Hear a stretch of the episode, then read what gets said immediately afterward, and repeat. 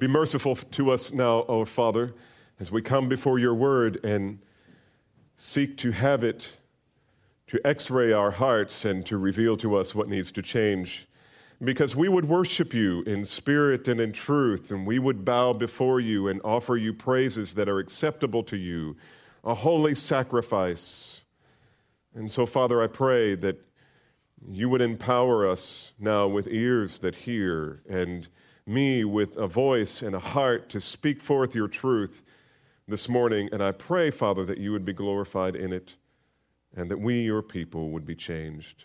For we pray it in Jesus' name. Amen. This is the beginning of Thanksgiving week. And there is much for which to be thankful. I suppose all of us will have opportunities with our families this week as we gather around the table and, and we offer praises to God. There will be opportunity for all of us to give thanks for God's blessings this year. We will probably be thankful for God's provision for another year and thankful for our jobs and our homes and our parents and our children. We'll be thankful for new marriages and for new babies and for new grandbabies. There are so many things for us to be thankful for, but I wonder if the most significant things, the most significant things from God's perspective, are things that we will be the most thankful for, the things for which Jesus Christ paid the highest price? Or will we merely be thankful for a great meal and time with family? For instance, do we feel a deep sense of thankfulness for the forgiveness that God purchased for us on the cross, for the guilt that has been removed from our soul, for the righteousness that we desperately needed, didn't have, and couldn't earn, but were given freely by God's grace? Will our deepest sense of gratitude be over the fellowship that we enjoy with Christ and the communion that we have with one another as believers, both in our families and in our extended family in the church, because of our mutual sharing in Christ's benefits? Are those the things that we will be most thankful for? I thought about what I would preach on this week, uh, Thanksgiving week, and it's always expected that the preacher will preach a Thanksgiving sermon on Thanksgiving week. I always struggle with whether to do that before Thanksgiving or immediately following. As I pondered these things this week, it occurred to me probably the best thing I could do is, is finish up what we've been talking about over the last two weeks relative to what we've been learning out of 1 Corinthians 10. We've been learning from 1 Corinthians 10 what it means to be sharers, sharers in Christ's shed blood and broken body. And Paul has instructed us about the value of the Lord's table. That because Jesus Christ offered himself on the cross, we who were his enemies have now become adoptive sons and daughters of God and heirs to all of the benefits that God purchased through his blood. Not only that, but we've also learned that daily sharing in the benefits of Christ is God's way of protecting us from the enticements of sin. The allurement of idolatry loses its appeal when we are satisfied with all that God has provided for us in Jesus. If that's not your experience, then let me suggest your experience needs to change. Your experience with the Lord Jesus Christ needs to change. There's more to your relationship with Christ than just showing up at church on Sunday and having your Bible reading in the morning. There's more to it than that. Now, we spent last week exploring some of the Psalms to see how David grounded his life and protected his own soul from discouragement and sin by delighting in the presence of God as the chief satisfier of his soul. In fact, one of David's recorded prayers that we didn't mention in the last two weeks is Psalm 90, verse 14 which reads, Oh, satisfy us in the morning with your steadfast love, that we may sing for joy and be glad all of our days. I'm continuing to read in the Psalms, and every day as I read the Psalms, I, I, I come across another one. This would be another great one to share with the body on Sunday. There were just so many, and I, I couldn't put them all into any one message. And so I encourage you to read them on your own. But the question that we've not, I don't think, have adequately answered so far is, is this What does sharing in the benefits of God's purchased, um, the benefits that God has purchased for us by the blood and righteousness of Jesus Christ, what does sharing in that practically involve? In other words, how do I do that? How do I regularly satisfy my soul in the benefits of Christ? Well, that's a good question. I'm glad you've asked it. And so this morning, I'm, I'm going to give a partial answer to that. I've got about six or eight things this morning, and I'll just tell you what they are because there's no way I'm going to have time to delve into all of these. Uh, the first one is meditation on Scripture, and uh, the second one is prayer. And there's also confession of sin. First John says, confess your sins to one another. There's fellowship. There's obviously the ordinances of the Lord's table and baptism that Paul is hinting at and describing explicitly here in chapter 10. There's corporate worship. There's evangelism. There's giving of thanks. But I think the most important two are the first two, and I think that's all we'll have time for this morning.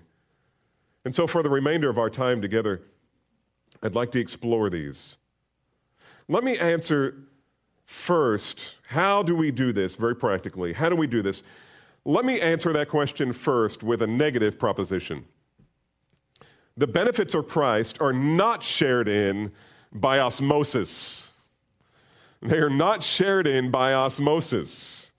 In other words, being satisfied in all that God has for you in Jesus does not normally happen spontaneously.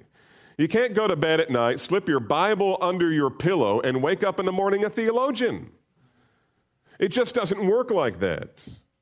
Yes, you may from time to time listen to an amazing sermon on the internet or hear some soul satisfying song that perhaps is is sung here in worship service or elsewhere that, that does something wonderful to your heart and sets your heart aflame.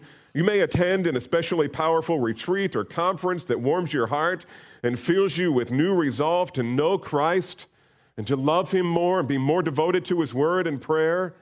That may happen. No doubt about that, but that only happens from time to time. If we're talking about becoming people whose lives are indelibly marked by a love of God that's rooted in communion with Christ, it can only happen by engaging in what we might call the duties of delight. The duties of delight. And so, for the remainder of our time, I want us to talk about some of them, two of them. We should be, as believers, what, what should a believer do to begin finding his joy and satisfaction and delight in God. I know that's kind of an abstract idea. It's not just a matter of looking at the page and reading the words. Something has to happen in the heart. And so, how can you engage in that? How can you pursue that? And I would suggest there are two main things, and all the other things that I read to you are important as well. The main thing I want you to see this morning is that it doesn't happen automatically. And we've got to plan for it. We've got to make time for it. We've got to, we've got to put ourselves in positions where we actually do these things, or else engaging in and benefiting from the delight of being in God's presence and engaging in communion with Him will rarely, rarely happen. But again, as I mentioned last week, the service of communion, the table, the bread, and the wine are, are, are just a formal reminder that these are the things that we should be participating or sharing in every day of our lives because of the gospel. And so, number one, the first duty of delight is this meditation on Scripture. Meditation on Scripture. Now, I would contend that this is the bedrock duty of delight upon which all the others are built. Becoming an active sharer in the benefits of the cross begins with internalizing God's inspired, inerrant, infallible, all sufficient word. To meditate on God's word means to think upon a particular truth or passage of Scripture in order to squeeze all that you can out of it. Every morning when I come in here, I kind of have a morning cough. Um, and so uh, I go to the back the soundboard because David always has cough drops for me. It's a great illustration of, and I won't do it, but it's a great illustration of what meditating is. Meditating is not sitting on a pillow with your legs crossed and your arms outstretched and saying weird sounds. Um, that's not meditation. That's not biblical meditation. Biblical meditation is taking a truth of God as revealed in His Word and kind of popping it into your heart like you would pop a hard candy into your mouth and just rolling it around on your tongue and sucking every sweet morsel out of it that you can get. And then when you're done with that one, grab another one. As opposed to what? Well, as opposed to driving down the road and just flipping on the radio and let somebody else do the thinking for you. My wife and I are, are memorizing a, a, portion of Scripture, one of the, the great New Testament Scriptures. And um, I pulled those cards out this week, popped the radio off. I was on my way to the office and, and uh, I read Romans 8 1. It was the first thing on my card. And I thought, okay, let's take a run at this. There is now, therefore, no condemnation for those who are in Christ Jesus. For the law of the Spirit of life in Christ Jesus has set you free from the law of sin and death. You just pop that into your mouth for a little while and roll that around. I tell you what, it's glorious. it's glorious. That's a promise from God. There is now, therefore, no condemnation for those who are in Christ Jesus. Now, I don't know how big a sinner you are, but I know how big a sinner I am. And that passage, man, I don't care what else has happened in the world around me at that moment, but that threw me, as it were, before the throne of God's grace. And I don't remember the road from there on to until I got to the church. But I remember the worship. I remember communing with Christ over the reality that God in Christ has done everything necessary to cancel the debt of all of my sin. But this much I know as well. I can memorize that scripture and a hundred other scriptures and give no thought about the glory of God as revealed in that text. And beloved, we just can't let that happen. That's not what David did. Throughout the Psalms, David said things like this Psalm 1, 1 through 3. Blessed is the man who does not walk in the counsel of the wicked, nor stand in the way of sinners, nor sit in the seat of scoffers. But listen to this His delight is in the law of the Lord, and in his law he does what, class? Meditates day and night. He's always always got some scripture rolling around in his heart that he's trying to draw every sweet morsel out of. It was David's protection, it was David's glory, it was the thing that satisfied his soul. The fundamental secret to David's communion with God, I suggest, is that he disciplined himself to delight in the law of the Lord. That's what it says. To delight in the law of the Lord. He loved the Word of God. In fact, another term that he used for his love for Scripture is the word treasure. To treasure the Word of God. And we see it again and again, but one of the most famous passages is Psalm 119, verse 11. Your Word have I treasured in my heart that I might not sin against you. Do you see the connection between treasuring, delighting in the Word of God, and protection from sin. Why? What's the connection? The connection is this we only sin because we desire the thing that is tempting us. But if there is a way that we could change our heart desires, that we could redirect the desires of our hearts, it would keep us from taking the bait. And David knew. David knew what we should know that treasuring, if you're treasuring God's word, if you're delighting in God's word, then the allurements of every idolatry lose their appeal. Beloved, we need to be people who meditate on God's word. And you see that David kept his heart from being allured by counterfeit promises, the counterfeit promises of sin. And it was by disciplining himself in the delight of treasuring the soul satisfying promises of God found in his word. And by the way, did you know Job did the same thing? Think of Job's struggles. Think of all of the temptation that Job faced.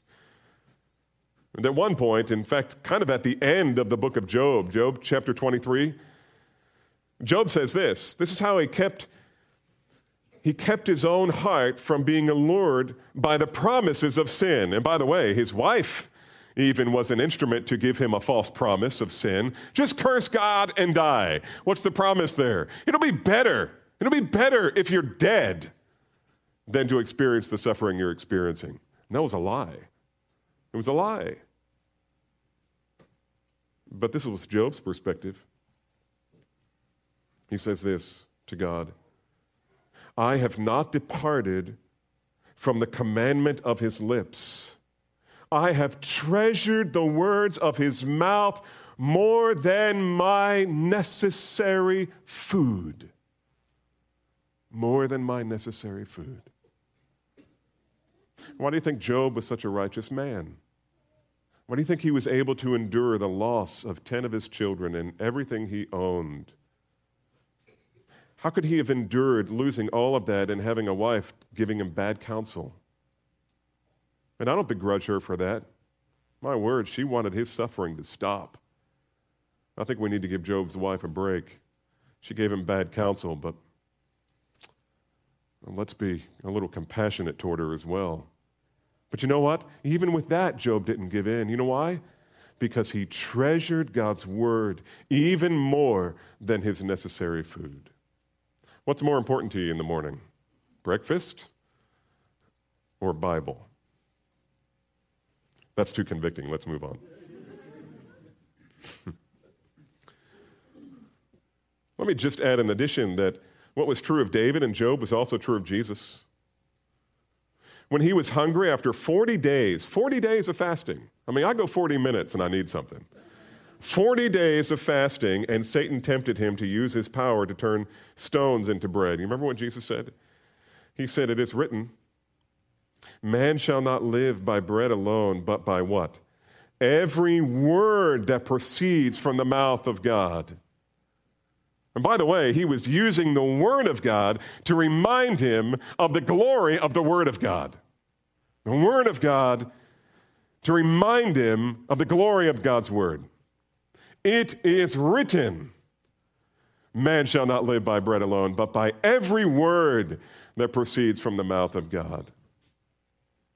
This is what satisfied Jesus' soul after 40 days of hunger. To look at stones knowing that he had the authority to turn them to bread. And in that moment decided, bread's not what satisfies me. Even after 40 days of hunger, the thing that truly, truly satisfies me is knowing that my Father is pleased. The people in the Bible, I suggest, the people in the Bible who knew God best were people who loved His Word most. And it wasn't simply an intellectual knowing, it was a knowledge of the promises of God that they brought to bear on their souls as needed. For example, the very passage that Brent read this morning, Psalm 42, David says, Why are you in despair, O my soul? And why have you become disturbed within me? Hope in God, for I shall again praise him for the help of his presence. Now, you know the answer to this question, but let me ask it anyway. Who is, who is David speaking to at this point? Who's David speaking to? He's speaking to himself. He's speaking to his own soul. Again, David writes in Psalm 103, verses 2 through 5 Bless the Lord, O my soul, and forget none of his benefits who pardons all your iniquities and heals all of your diseases, who redeems your life from the pit and crowns you with loving kindness and compassion, who satisfies your years with good things so that your youth is renewed like an eagle. Again, who's he speaking to? He's not preaching to someone else. He's taking the truth of God that he learned from God's word and he's speaking it to himself. That's meditation. That's the kind of meditation that we need to engage in every time we face temptation. Meditation isn't just for that quiet time that you have in the morning. Meditation is, is something that should be happening in the midst of temptation. It should be something that we do on a regular basis because we love God's Word. We know God's Word. God's Word is our shield, our strength, our deliverer. God's Word is our might, our power, and it is the satisfier of our souls so that our souls will not go looking for other things. David understood in these two passages that his soul had begun looking for something to satisfy itself, and it was in despair he was in despair because he wasn't finding what he wanted. And he hadn't realized until this point that he had turned his back on God, or at least was being tempted to. And so, what does he do? He speaks the truth of God's word to his soul. Soul, do you not remember? Soul, what are you doing? Have you forgotten the help of his presence? I don't know if you've thought about that phrase before the help of his presence. What does that mean? David was being downright theological. The presence of God was the visible glory of God that Moses and the people who followed him could see. It was that which dwelt in the temple, in the tabernacle, but then in the temple of God. It was the very presence. It was called the Shekinah glory. David was thinking of that. God's presence, meaning God's person who is with us wherever we go. He is my help.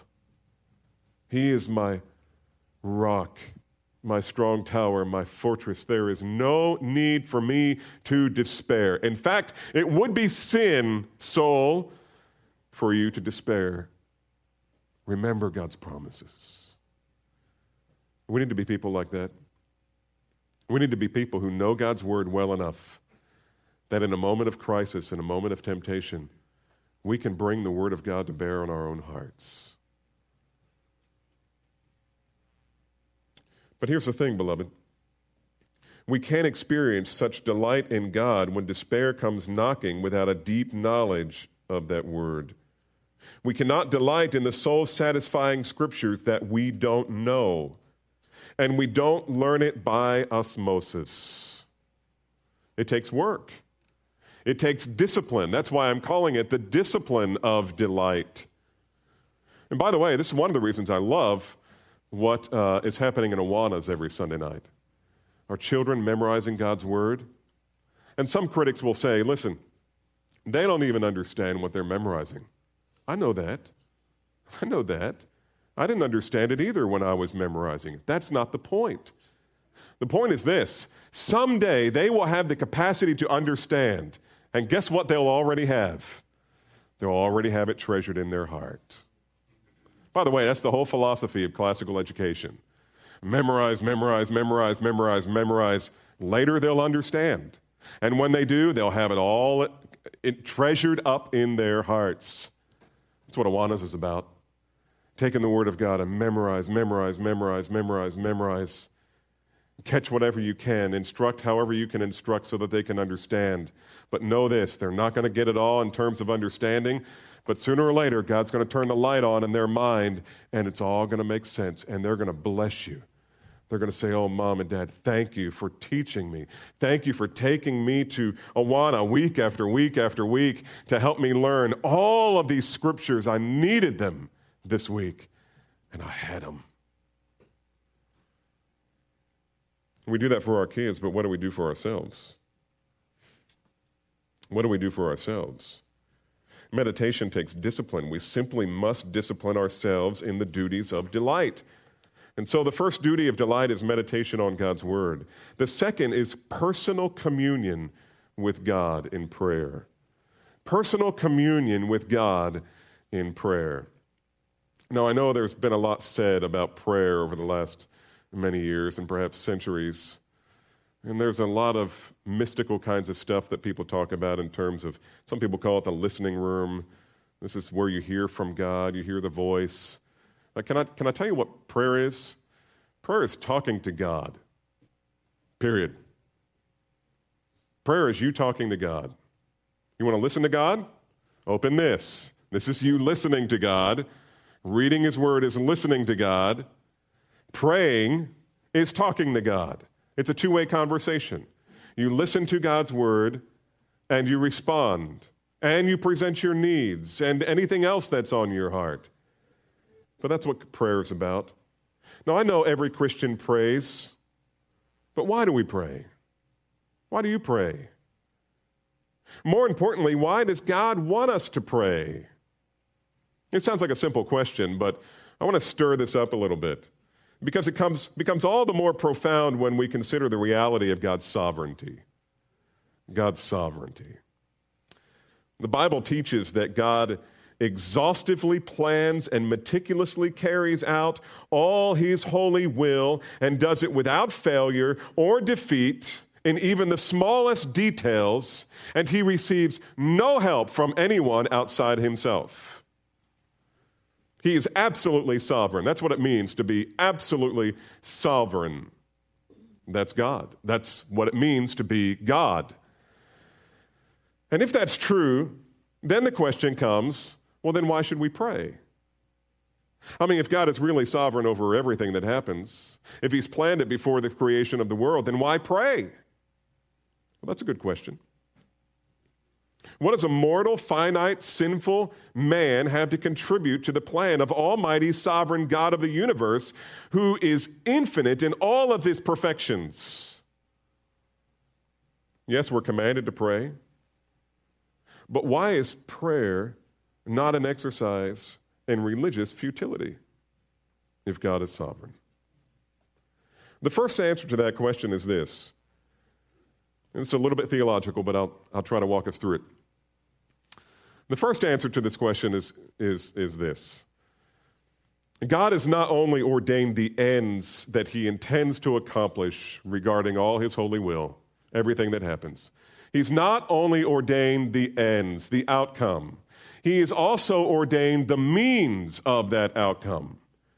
In other words, they will not only happen as God directed, but even the means by which those things are accomplished have been ordained. And for many of those things, the way God has ordained for His sovereign will to be carried out is through the prayers of His people. Which is simply to say this prayer in part, is for the believer's benefit that we might know the joy of participating in what God is sovereignly working out according to his own holy will in the universe, everywhere in the universe. And by the way, let me just direct you to a scripture. This is uh, Ephesians chapter 1. Ephesians 1 is that great text that, tells us who we are in Christ and what God has done. And this is a great sovereignty passage, one of the, the uh, seminal texts in all of the Word of God on that particular issue. But there's a comment made in verse 11 where the Apostle Paul reveals this In him also we've obtained an inheritance, having been predestined according to his purpose. Now, whose purpose? Him who works all things after the counsel of his will. All things. So, why pray? Because God has not only ordained the ends, but he has ordained the means. And some of those means includes our prayers. We get to participate in what God is doing through prayer. And so we pray for the lost. We pray for the sick. We pray for our own needs. We pray for Whatever it is that, that wherever there's a need, we pray. We petition God.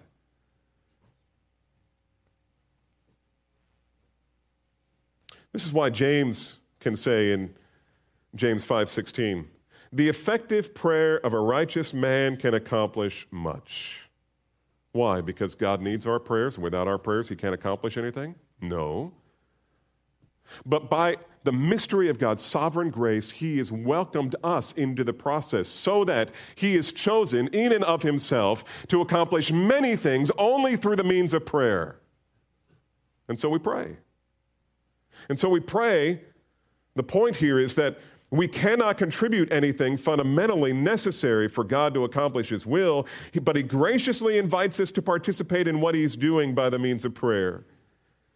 And He has sovereignly orchestrated that some of the glorious things that He intends to accomplish will come about only by the means of the prayers of His people. Beloved, that's amazing. It is amazing, and it's deep, and it's theological, and all of that. But you know what? For me, it's not been very motivational. I mean, I've taught this before. And okay, so what happens if I don't pray? Well, he's, he's going to do his, his holy will. And I don't understand how all that works. And frankly, I haven't been terribly motivated by that. Not usually. Sometimes, yes, not usually. It doesn't drive me to the cross necessarily. And, and I don't think there's, there's uh, the fault there lies in the truth of Scripture, obviously. The fault lies in my own heart. And maybe, I was thinking about this, why doesn't that motivate me? It may be that because I'm not naturally a driven person. I'm not overly ambitious. I mean, I have my ambitions, but I'm, I'm, I'm just not a type A kind of alpha male. You know, if I were, maybe that, maybe that would excite me more. I love to pray. I love to pray and see God answer prayer. I love it when you pray. I will never in my life forget when my mom was sick and we had already called the funeral home because she was as good as gone. We'd already set up the service, and some of you kept coming to her bedside and praying. And me, the spiritual one, the pastor, kept saying, in my mind, it's too late. It's too late. It's too late. And it wasn't.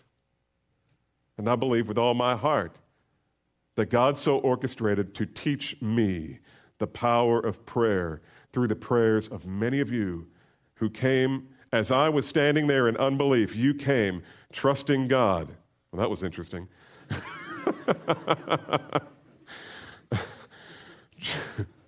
Nobody can see what just happened on tape, but uh, something interesting just happened. But um, day after day, people kept coming and praying. And you know what? God healed her. And I don't say that flippantly. I am very, very reserved when it comes to saying that person was healed. Beloved, there's no doubt. There's no doubt the surgeon went back in and said, It's gone, the cancer's gone. And she will probably be here in the second service this morning to prove that she was healed. How did that happen? Beloved, I have no doubt. It was through the prayers of God's people. God ordained not only the end, but the means to that end, which was the prayers of God's people. And I need to be really careful that I don't short circuit that with all of my highfalutin theology. But there's something that does motivate me to prayer. It brings us to another reason why we who serve an infinitely sovereign God should pray.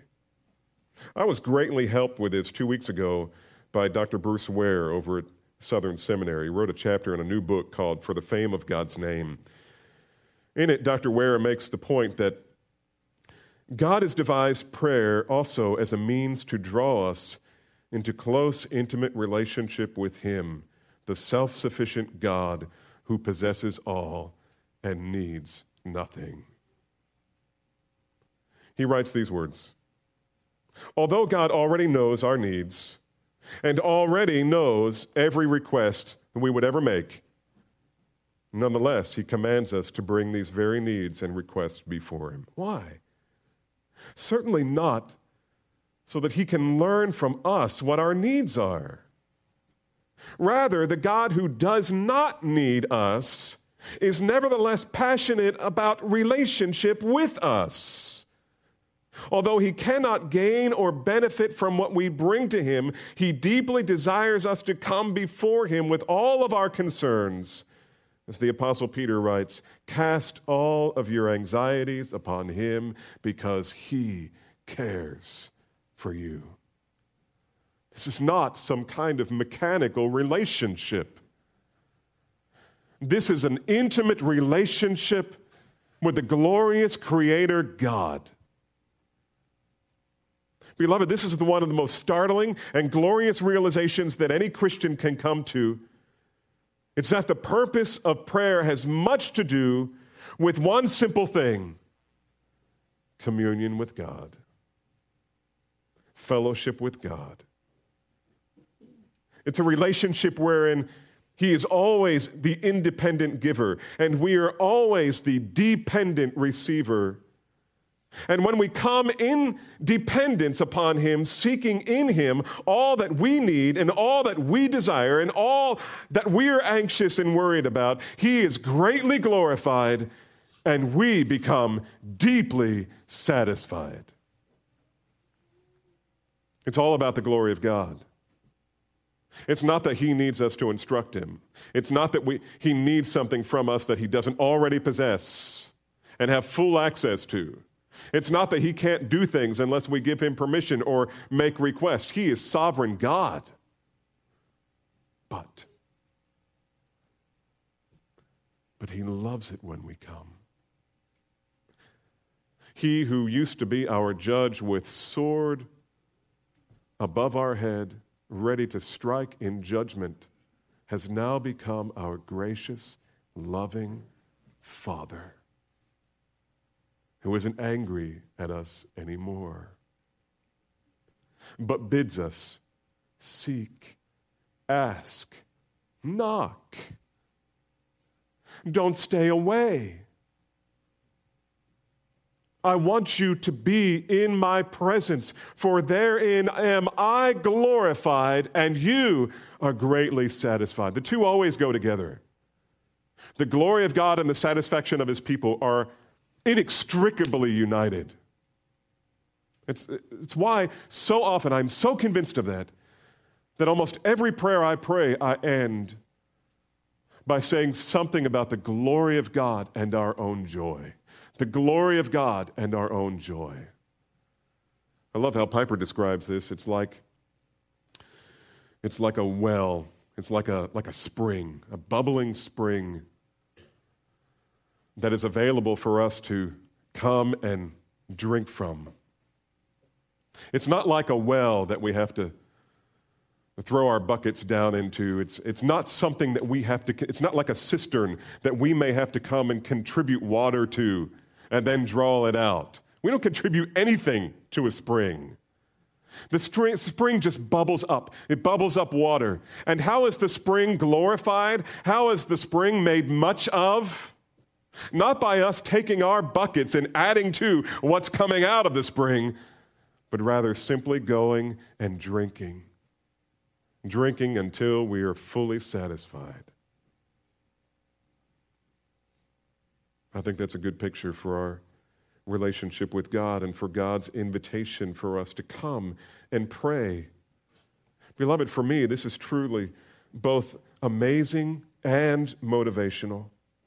Nothing makes me want to pray more than the realization that God actually enjoys my coming to Him in prayer. That He desires for me to come and talk to Him about my children now, some of you in this body I'm, I'm very close with. And you know what? When we sit down over coffee, we talk about all kinds of things. And it occurred to me recently as I was wrestling through this text in 1 Corinthians 10 what does it mean to be sharers in the body and blood of the Lord Jesus Christ? What does that mean? How does that relate to the Lord's Supper? How does that relate to my daily practice of my relationship with God?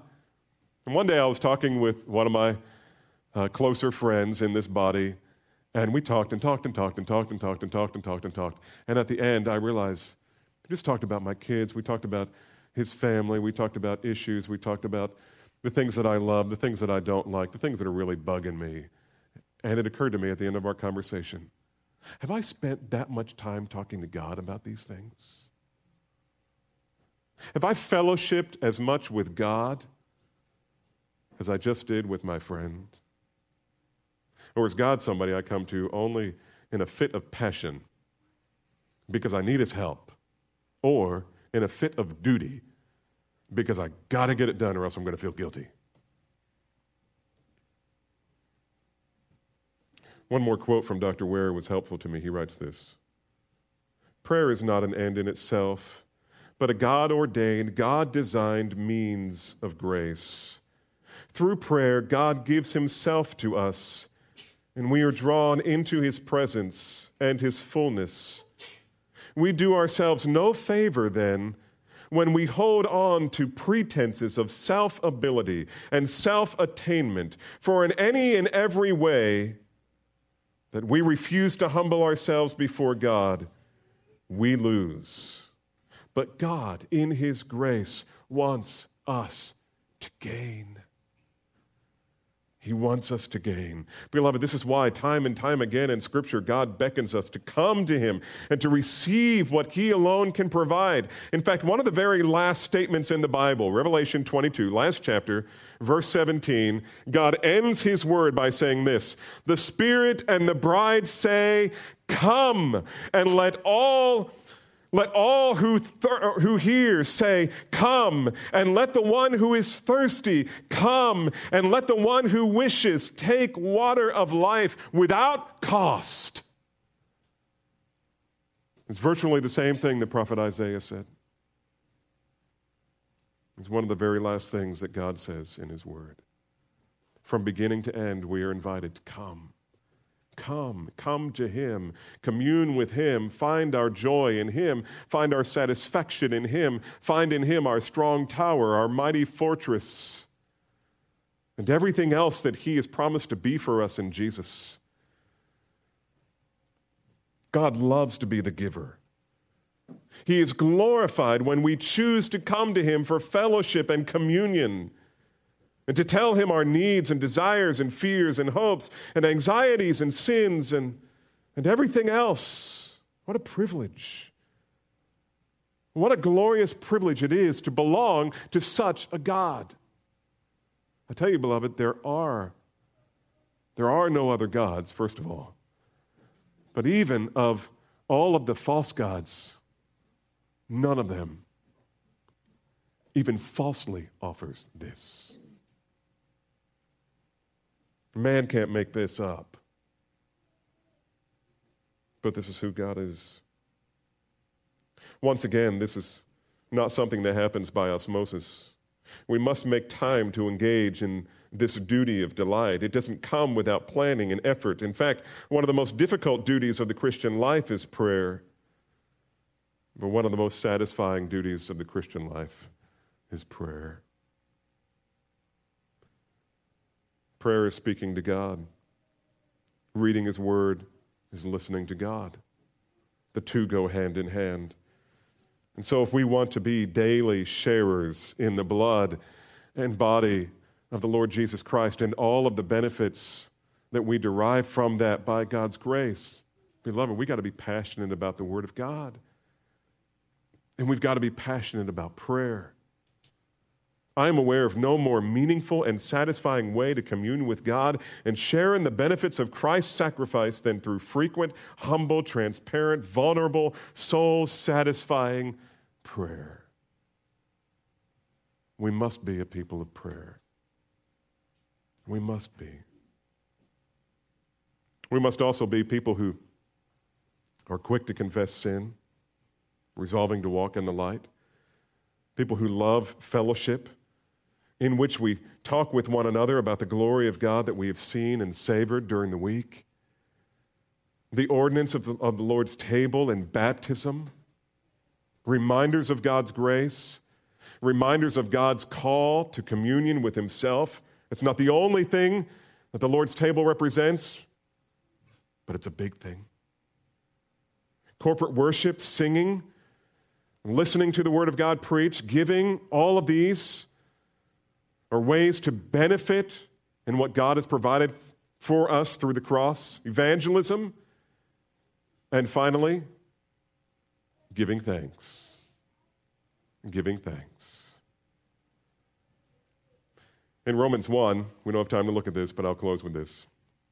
In Romans 1, one of the marks of radical unbelievers, the people whose God's, upon whom God is pouring out his judgment, is that they refuse to be thankful.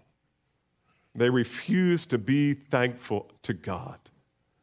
They recognize none of his benefits. They suppress the truth in unrighteousness.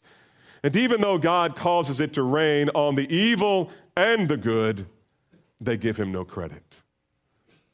What about us, beloved? What will we be thankful for this week?